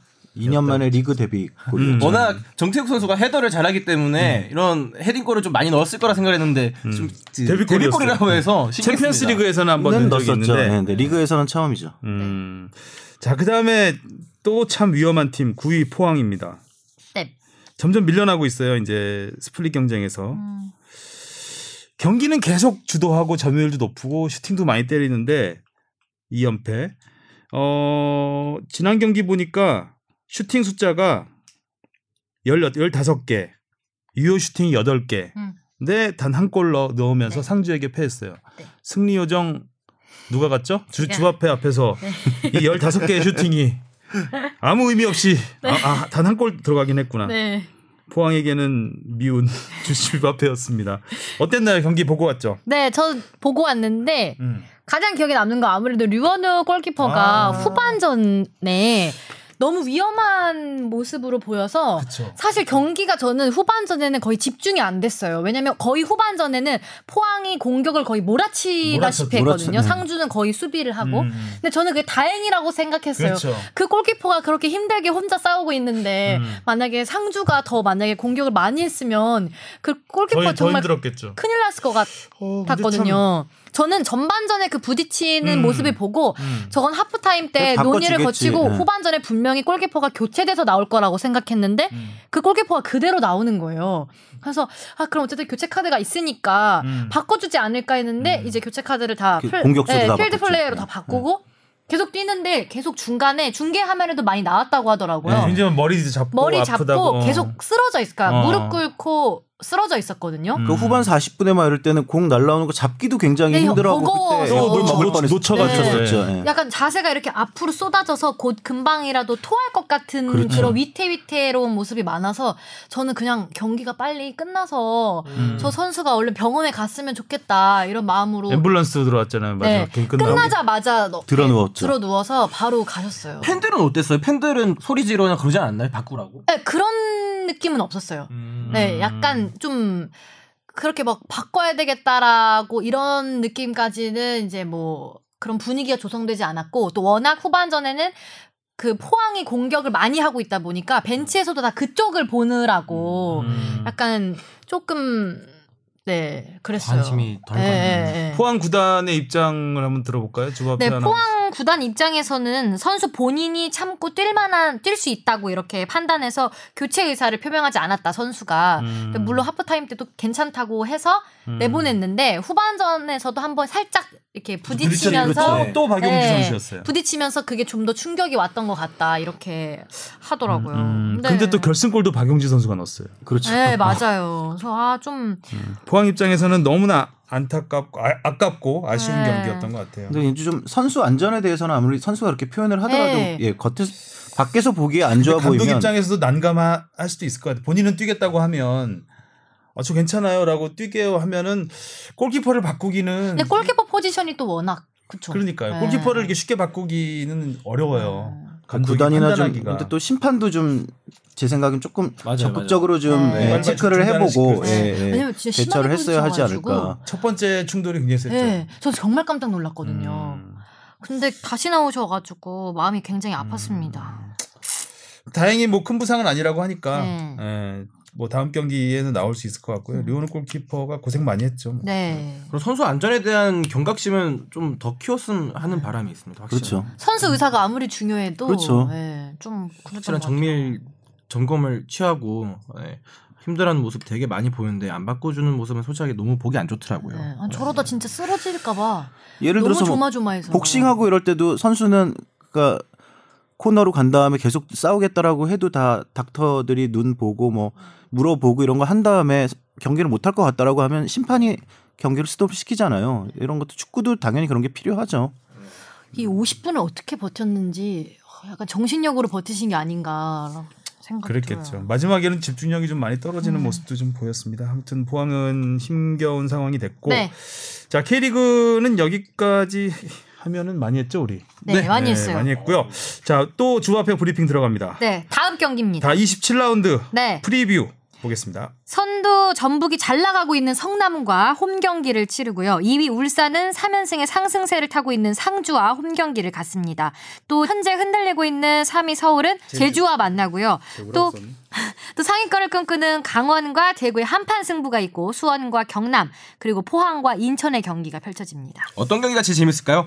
아무래도 음, 관심 선두 경쟁이 제일 가장 네. 관심 아니겠어요? 아, 울산과 울산 울산하고 상주, 상주, 전북 성남. 예. 네. 둘 다 상대 팀들이 최근에 좀 분위기 상승세를 타고 좋은 있기 때문에 네. 음, 저는 우리- 대구 강원 경기가 재밌을 것 같네요. 이게. 대구 강원 어 근데 그날 다 토요일 경기네요. 그러게요. 공교롭게도 저희가 그러네. 뽑은 경기들이 음. 자 그러면 네. 해외파 이야기로 넘어가 보겠습니다. 네. 해외파 선수들 뭐 계속 골도 넣고 도움도 기록하고 많은 네. 역할들을 했습니다. 일단 또 해외파 선수 성적을 주바페가 브리핑하겠습니다. 네, 오스트리아 잘츠부르크의 황희찬 선수가 도움 두 개에 골까지 터뜨리면서 팀의 4연승을 이끌었고요. 분데스리가 2에서는 홀슈타인킬의 이재성 선수가 두 골을 터뜨리면서 역전승의 주인공이 됐습니다. 하지만 우리 프랑스 리그의 황의조 선수는 아쉽게 두 경기 연속 지금 침묵하고 있고요. 중국 상하이 선화의 김신욱 선수는 도움 두 개를 기록하면서 FA컵 결승 진출을 이끌었습니다. 뭐 여러 가지가 있지만 일단 우리는 우리 프로그램에 출연했던 김진욱 선수가 잘해서 아주 네. 굉장히 뿌듯하고요. 날아다녀요. 또이 경기가 다른 입항하고 했잖아요. 최강희 감독 네. 사실상 네, 경질했던 맞아요. 복수 열전 복수전을 복수. 제대로 했죠. 아, 누가 우리 스승님 때렸어? 뭐. 어? 내가 머리 누가 누가 네, 그랬어? 맞아요. 그러면서 이제 어, 그래서 역시 김진욱 선수 가 노련하고 음. 일단 뭐 몸이 좋으니까 맞아. 굉장히 상대가 세게 달라붙었거든요. 근데 그 상황에서도 그 주변 동료들한테 이제 기회를 내주면서 도움 두 개를 기록했고 어, 최근에 아주 저- 네. 좋은 모습을 보이고 있는데 벤투호의 이제 또 승선이 될 것이냐? 음, 지금 그게 너무 자꾸 벤투 때마다 김신욱 선수를 언급하는 게 예, 미안해요 이제. 미안하려 그래요. 그 지금 뭐 잊혀질 권리가 필요하다 생각합니다. 활약하는 거나 컨디션을 보면 뭐 당연히 뽑아야 되는 무조건 건데. 뽑아야 네, 뽑아야죠. 네, 그렇죠. 벤투 감독이 워낙 빌드업을 중시하고 하면서 좀 김신욱 선수를 철저하게 좀 외면을 하고 되려나? 있죠. 좀 한번 지켜봐야죠 뭐. 그, 그 김준욱 선수가 그 전에 축덕수덕 나왔을 때도 대표팀 소집하는 기간이었거든요. 그렇잖아요 그 기간은. 네. 음, 음 김신욱 선수가 대표팀에서 활약하는 모습도 보고 싶은데 어 이게 선발은 아니더라도 김신욱만한 대책하 그 음. 진짜 조커가 전술 카드가 확실한 전술 카드니까. 확실하게 이 네. 선수가 들어가면 뭔가 할 수 있는 그게 있잖아요.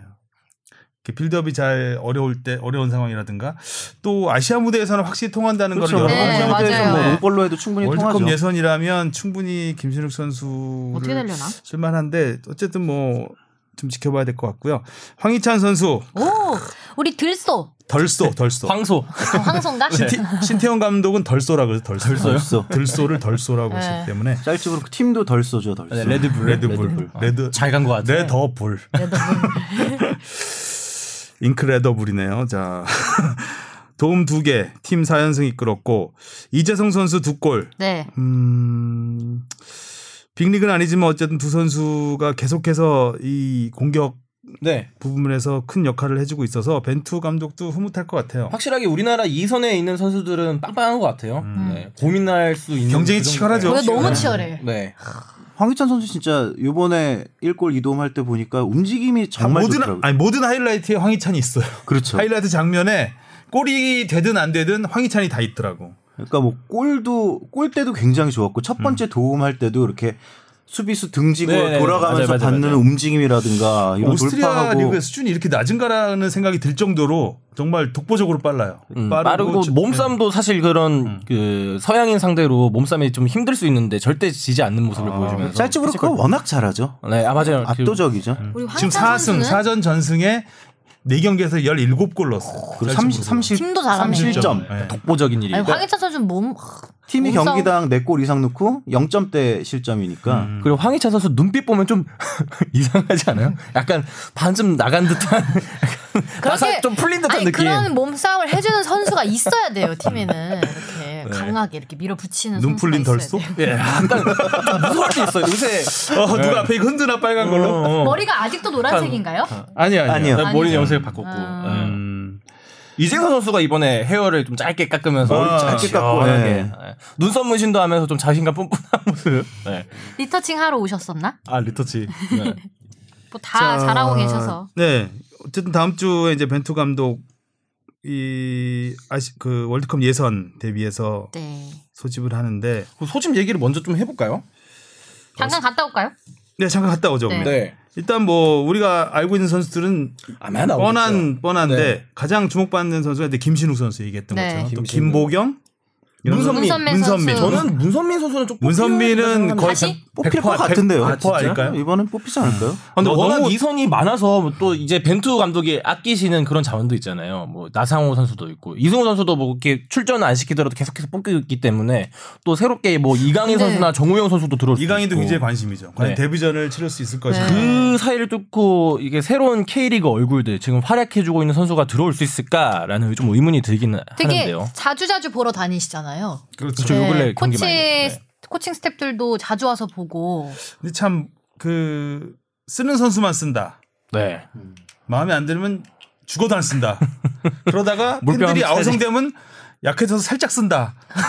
이런 스타일 아니에요. 이승우 선수도 정말 안 쓰다가 물병 좀 걷어차고 차고, 팬들 좀 예. 아. 하니까 살짝 쓰고 좀 벤투 감독은 어떤 스타일이에요? 지난 1년, 1년 됐잖아요, 이제. 그렇죠. 네. 뭐 그러니까 뭐 제일 욕을 먹는 게 뭐 좀 과감한 실험 없이 하- 그 말씀하신 대로 그 제한된 선수 자원만 활용한다라는 건데요. 그러니까 이걸 한번 지난 1년 동안 벤투 감독이 16번 경기를 했는데 거기에서 보니까 따져 보니까 이 16경기 중에 황의조 선수하고 황인범 선수는 16경기를 전경기. 예, 다 다 출전했죠. 나왔어요. 아 맞아 황인범 선수도 맞아 무조건 예, 그리고 이제 또 약간 좋아하는 수비 것 쪽에 같아요. 이제 중앙 수비수 믿는 사람을 김영권? 음. 계속 쓰니까 김영권이 15경기, 음, 아. 김민재가 14경기. 김민재. 음. 그리고 이제 우리가 제일 얘기하는 손흥민 혹사 논란이 좀 있잖아요. 그것도 좀 약간 수치로 확인이 되더라고요. 이렇게 손흥민 선수는 16경기 중에 이제 그 토트넘하고 이제 일정이 음. 겹치는 아시안컵 초반 음. 예, 아시안컵 초반 두 경기하고 세 차례 평가전을 예. 못 어. 평가전, 나왔고 11경기를 뛰긴 뛰었는데 이 11경기 가운데 9경기를 풀타임을 뛰었어요.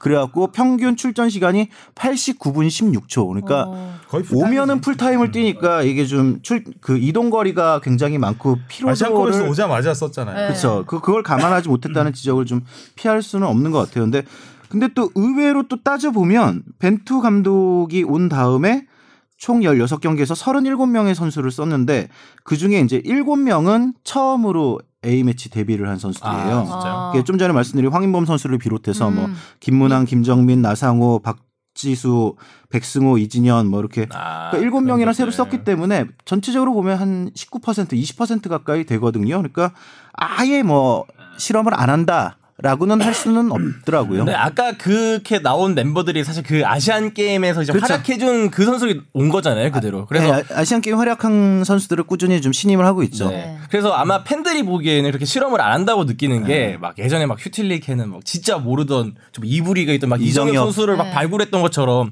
그 정도의 막 변화 이런 뭐 아, 것들이 있었으니까 그 정도의 기대를 하지 않았나 네, 싶습니다. 남태희 남태희가 부상당한 게 이게 굉장히 벤투한테는 같아요. 크죠. 그그 저는 벤투 스타일에 맞는 어, 선수. 흐름에 그러니까 네. 남태희 권창훈이거든요. 가장 맞는 네, 그러니까 벤투의 권창훈 선수 게- 진짜 벤투 잘하는데. 스타일의 경기를 풀어줄 수 있는 맞아. 미드필더는 남태희 권창훈이거든요. 그 두 선수가 같이 뛰는 모습을 볼 수 있다면 야, 벤투가 정말 자기 축구를 마음껏 펼칠 수 있지 않을까. 근데 전 나- 음. 중원 다툼은 더 치열해지겠네 진짜. 아니 전 남태희 선수를 잘 몰랐거든요. 네. 그래서 남태희 선수를 왜 벤투 감독님이 그렇게 크게 신임을 하지 하고 스타일을 잘 보다가 이제 부상을 당해서 빠졌잖아요. 음. 빠지고 난 다음에 더 약간 보이겠더 보이더라고요. 있을 남태희 땐 선수의 몰랐어, 부재를. 있을 땐. 난자리가 보이는. 네, 그 전에는 남태희 선수가 누군데 뭐 남태희 선수가 그렇게 잘하나 시칠리 이랬는데 때도 잘 안 썼죠. 빠지니까 아 그 스타일의 남태희 선수가 굉장히 적합했다라는 게 그 다음부터 보이더라고요.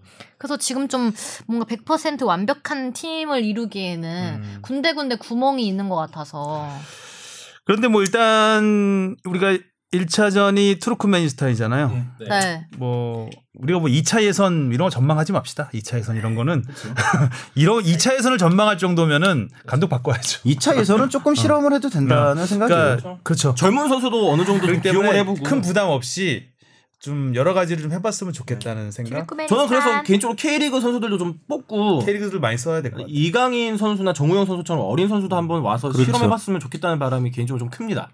이강인 아, 선수는 이건- 오지 않을까요? 아니, 뽑을 수 있는데 세진 경기를 않을 못 뛰니까 못 지금 뛰니까. 문제는 우리나라에서도 좀 뛰면서 이제 폼 좀 유지하게 경기력 아, 그게 좀 느낄 수 있도록 그게 사실 감독 입장에서는 경기를 뛰다 온 음. 선수와 벤치에만 있다 온 선수는 이게 맞아요. 다르거든요. 다르죠. 그 평가전도 그 실전처럼 하시는 분인데 실전 얼마나 더 실전처럼 하시겠어요. 그럼 음, 아마 그 멤버가 그대로 나오지 않을까 근데 거의. 평가전도 있으니까 이제 만약에 뭐. 그때도 한번 써주고 거의 뭐 조지아 나 조지아랑 붙는다고 예, 기사가 평가전? 떴, 네 평가전 어? 기사가 음. 떴던데요. 어, 이상하시고 콜드브루. 준비하신 건가요? 야, 상대 팀으로 데려왔네. 아주 시원하게 얘기를 하고 마셔버렸어, 내가. 콜드브루로. 몰래 데려가서 마셔. 저는 근데 그것도 궁금해요. 그 이번에 황의조 선수는 일단 100% 뽑힐 거고 스트라이커 자원에 음. 아까 전에 뭐 김신우 선수도 많이 나왔지만 석현주 선수도 프랑스 리그에서 지금 꼬란 게 그렇게 좋고 지동원 선수가 그리고 부상 중이잖아. 부상 중이고 물론 이정엽 나머지- 선수가 최근에 뽑히면서 아마 이정엽 선수가 나올 가능성이 좀 클 것 같긴 한데 아 저번에 어떻게 이정현 될까요? 선수가 별로 긴 시간 뛰지 아- 않아가지고 이정현 선수? 네. 약간 별로 뭔가 그쵸 막 크게 네. 크게 보여준 보이진 건 없었죠. 않았어가지고. 네. 근데 김신욱을 뽑으면 이제 이정엽은 못 뽑는 것이고 네. 거의 뭐 그런 그 그렇죠. 봐야 되겠죠. 아 황의조 선수가 좀 빨리 골을 넣어야 되는데 아유 보르도 중계 대박 나야 되는데. 어 보르도가 생각보다 너무 약해요. 아 맞아요. 생각보다 어, 약할 거라고 생각을 했지만 저희가 사실 프랑스 리그의 보르도라는 팀을 이렇게 주의 깊게 보진 잘 않잖아요. 몰랐죠. 네, 네. 경기를 몰랐죠. 보면 하기도 아는 선수가 경우, 아는 가니까 팀만 이제 가니까 알았죠. 관심이 생겼는데 생각보다 지롱 땡이에요. 네. 아 어떡하죠? 과연 골 넣을 수 있겠죠? 이번 주말에는 또 이제 손흥민 선수가 나와요. 네.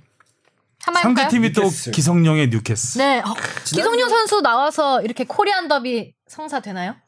어 그렇죠. 지난 경기에 지난 기성용 경기에는 나왔는데 아 이번 선발로 주 나왔죠. 지난주 졌잖아요. 또 뉴캐슬이 또 좀 전력, 전력이 네, 뭐 이상하더라고요. 영 후져요. 지난해하고 후져요. 다른 것 같아. 응. 어 후지다 아, 그렇게. 하여튼 토트넘이 손흥민이 없는 동안에 잘 버텼어요. 네. 맨시티 경기 버텼죠. 진짜 재밌었어요. 맨시티 경기 이거 말도 안 되는 경기 아니에요? 슈팅이 30대 3이었는데 역시 말도 안 축구 되는 경기였어요. 모릅니다. 야. 아, 축구 몰라 결국 1, 맞아요. 네. 2대2 무슨 끝날 때까지 알수 유스팅 없어. 두 개가 다 들어갔잖아요. 토트넘은. 응. 토트넘 어 진짜 유효했네. 운발이 진짜 하늘을 열받아요. 찌르는 것 운 같아. 운인데 아 그러니까 맨시티는 진짜 상대하는 팀은 정말 골치가 아프겠는 게 워낙 패스를 아기자기하게 잘 만들잖아요. 그래갖고 압박을 하려고 하면은 또 롱볼로 잘 차. 그게 멀리 멀리 또 잘 보내요. 뭐 가운데는 어, 뭐야, 맨시티가 턱배가 거의 있고. 뭐 경기를 네. 쥐고 흔들었죠. 뒤에는 무슨 에데르손도 뭐 롱킥을 잘 차. 이거 뭐 어떻게 할 수가 없어. 빼가 지금 진짜 세계 최고. 와, 아, 독배 진짜 네. 귀화시켜야 돼. 너무 잘하니까 이번 이날 골 넣은 것도 진짜 크로스가 궤적이 미쳤더라고요. 정말 아, 이게 궤적도 그렇고 그 크로스 스피드 봐요 네, 스피드. 높낮이 그런 스피드 진짜 이강인 보는 것 같았어요. 갑자기 이강인이야? 갑자기 분위기 이강인이야? 아. 우리 강인이가 더 잘하지 더 잘할 거야. 하여튼 토트넘은 네. 어 일단 뭐 어쨌든 잘 1승 1, 무로잘 버티 잘 맨시티한테 버텼죠. 잘 버텼는데 문제는 경기력이에요. 토트넘이요? 예, 개막전도 사실 전반전은 너무 겨- 후졌잖아요. 진짜 이런 이러다 에릭센 가버리면 어. 어. 떻게 될지. 에릭센은 지금 사실상 마음이 떠나 있는 것 맞아요. 같긴 한데 가버려 음. 그냥. 잡을 잡을 잡아도 안 잡힐 것 음. 그래도 같은. 어쨌든 모우라하고 에리 저 라멜라가 조금 살아난 느낌. 음. 근데 해리케인 때문에 큰일인 것 같아요. 케인은 이날 나왔나요? 또, 저 있었어요.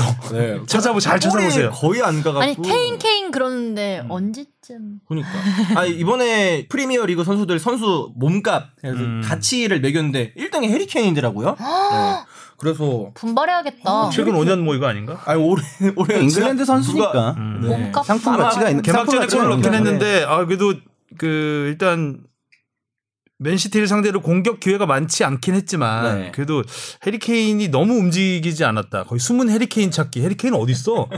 진짜 해리케인 뛰긴 뛴 거야? 이렇게 찾을 정도로 안 보였어요. 그 네. 맞아 맞아 맞아. 그래서 음. 그 얘기가 많더라고요. 이번에 아마 해리케인이 좀 버로를 탄 게 음. 손흥민 선수가 또 없어서 그런 것 아닌가. 손흥민 선수가 또 이렇게 공격을 분산시켜주면서 적당히 해리케인 선수한테 또 기회가 갈 수 있게끔 이렇게 확실한 압박이 안 갈 수 있게끔 해줬어야 됐는데 뭐 해리케인 선수 그건 너무 날로 먹는 생각인데. 아 결, 그런가요? 결과론적인 자기 생각이 자, 자기들 별로 안 하겠다는 생각인데. 아 그런가요? 어. 손흥민이 이제 단순한 도우미가 아닙니다. 손흥민의 그렇죠. 레벨이 지난 시즌을 통해서 손흥민 완전히 선수는 뭐 해리케인이 없어도 이제는 더 손흥민의 잘하잖아요. 팀이라고 해도 뭐 손색이 없을 정도의 존재감을 갖게 됐기 때문에 아마 손흥민이 들어오면 들어온다고 해리케인이 호락호락 기회를 뺏어갈 수는 없을 거예요. 손흥민 선수가 뛰는 경기가 더 기대가 돼요. 그렇죠. 그래서 그래서 네. 그렇죠. 더 재밌어요. 네. 일단 더 어떻게- 뭔가 좀 달라져야 어떻게 달라질까? 되겠죠. 음. 손흥민 선수가 좀 휴식 많이 취하고 나온 경기 보면 진짜 장난 아니잖아요. 막 맘 먹고 뛰면. 음. 유료가 아니길 바라요. 아 아, 유료 토트넘 경기는 다 유료로 안 한다고. 아. 토트넘 경기는 유료로 아, 다행히 그랬나요? 유료로 안 한다고 아, 했죠. 다행이네요. 사실 손흥민 선수의 경기는 이런 어떤 해외 축구 이런 차원을 넘어서 우리 국가대 A 매치 아니에요 사실상 우리 느낌에는 손흥민과 다른 어, 관심도는 뭐 거의 손흥민 대 맨시티지 사실상 우리 네. 맞아요. 느낌에는 그렇기 때문에 국민의 그 보편적 시청권이 보장돼야 된다. 유료로 하면 안 이번에는 된다. 근데 손흥민 대 기성용이라. 아 와우 그 완전 A 매치네. 기, 기대 손 어, 전, 전 현직 네, 청백전이네. 전현직. 전영지 대표팀 네, 주장 캡틴. 캡틴 매치. 청백전. 아. 그런데 기성용 선수 안 나오고. 어, 나와야 되는데 좀 기대하고 있어요. 코리안 더비. 음, 뉴캐슬도 지금 변화 끝에 뭐 출발이긴 하지만 초반에 너무 조- 상, 상황이 좋지 않아서 지난 경기에 너무 무기력하게 깨져가지고 일단은 어, 당연히 토트넘이 경기를 주도를 하겠죠. 문제는 이제 손흥민 선수가 골을 골을 할수 넣고 있냐. 환호를 할 수 있느냐, 기성용 선수가 출전을 하느냐 이게 관심입니다. 자 해외파 선수는 이 정도 정리를 하면 될 것 같고요. 그다음에 이제 해외 축구 간단히 좀 알아보겠습니다. 네. 네. 역시 주바페 브리핑. 네, 빅리그 챔피언들이 나란히 수모를 당했습니다. 스페인 챔피언 바르셀로나가 아틀레틱 빌바오와 개막전에서 충격적인 1대 0 패배를 당했고요.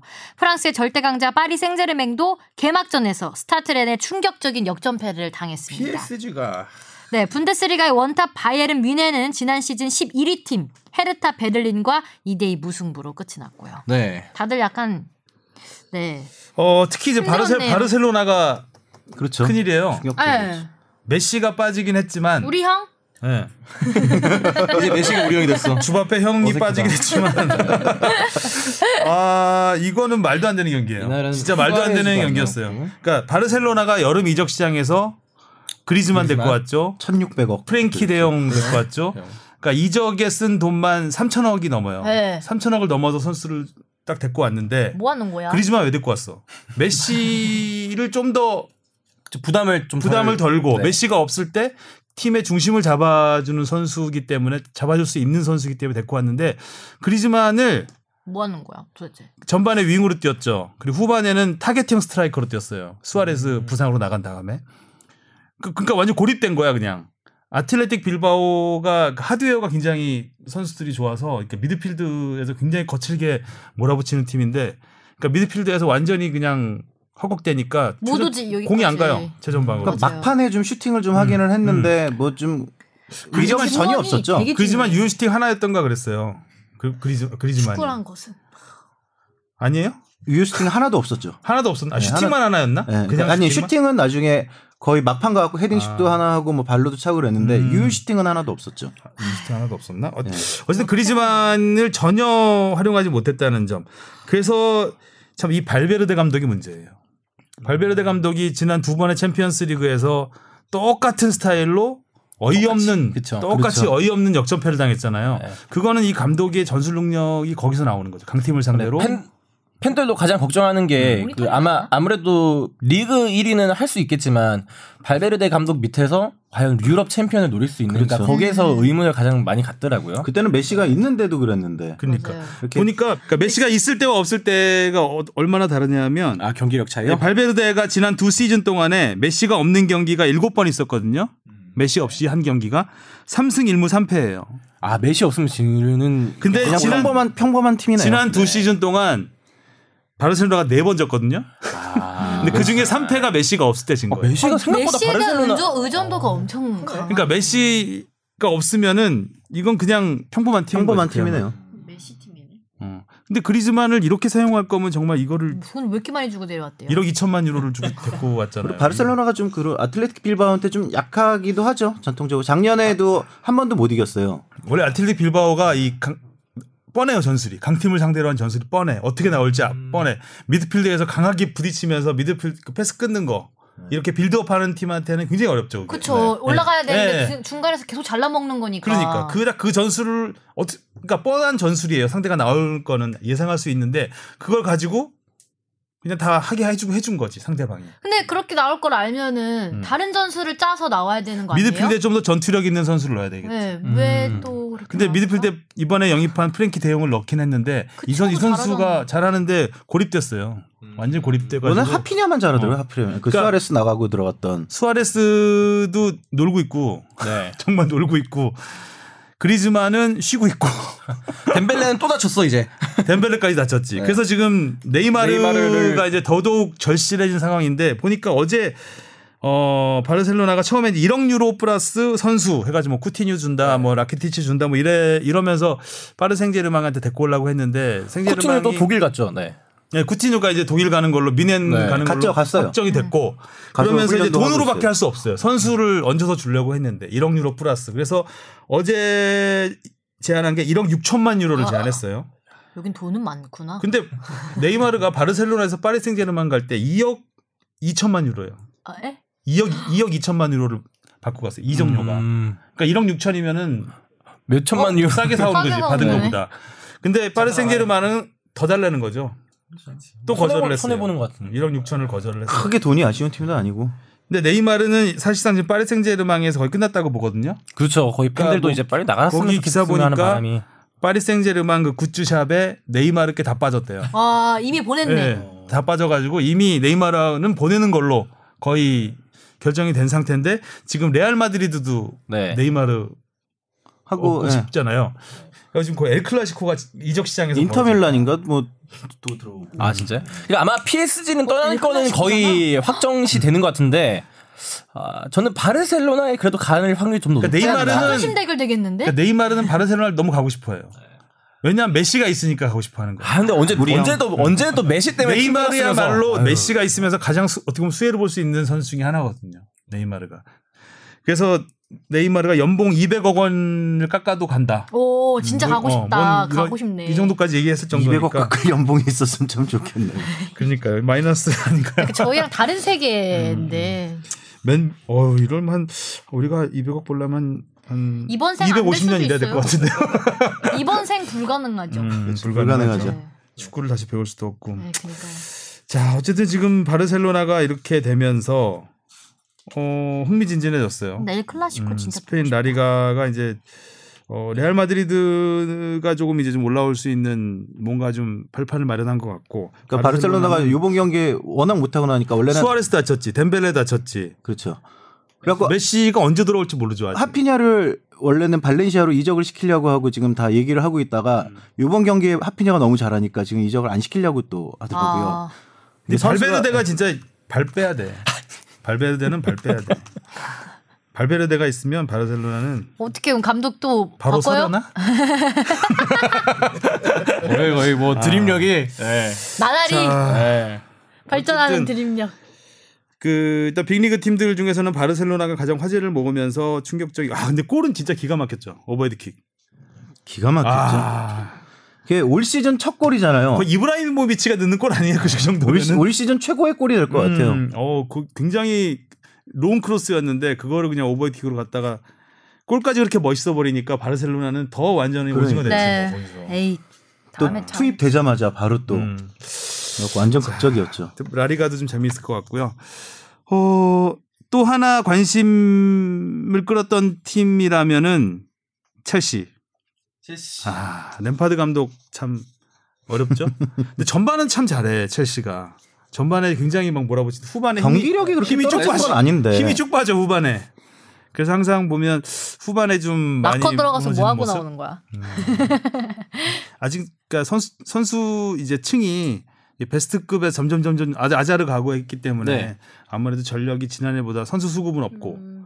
지난해보다 떨어질 수밖에 없는 상황이긴 한데 램파드 감독- 감독 입장에서는 홈기 첫 홈경기였거든요 두 번째 경기가 근데 거기서 승리를 하지 못했다는 게 조금 아쉬움이 남았을 것 같고 또 하나 2부 리그에서 올라온 프리미어리그 이제 올라온 팀들 노리치 시티, 셰필드 유나이티드 우리 이정찬 기자의 친정팀이죠 아, 아, 12, 년 만에 이겼죠.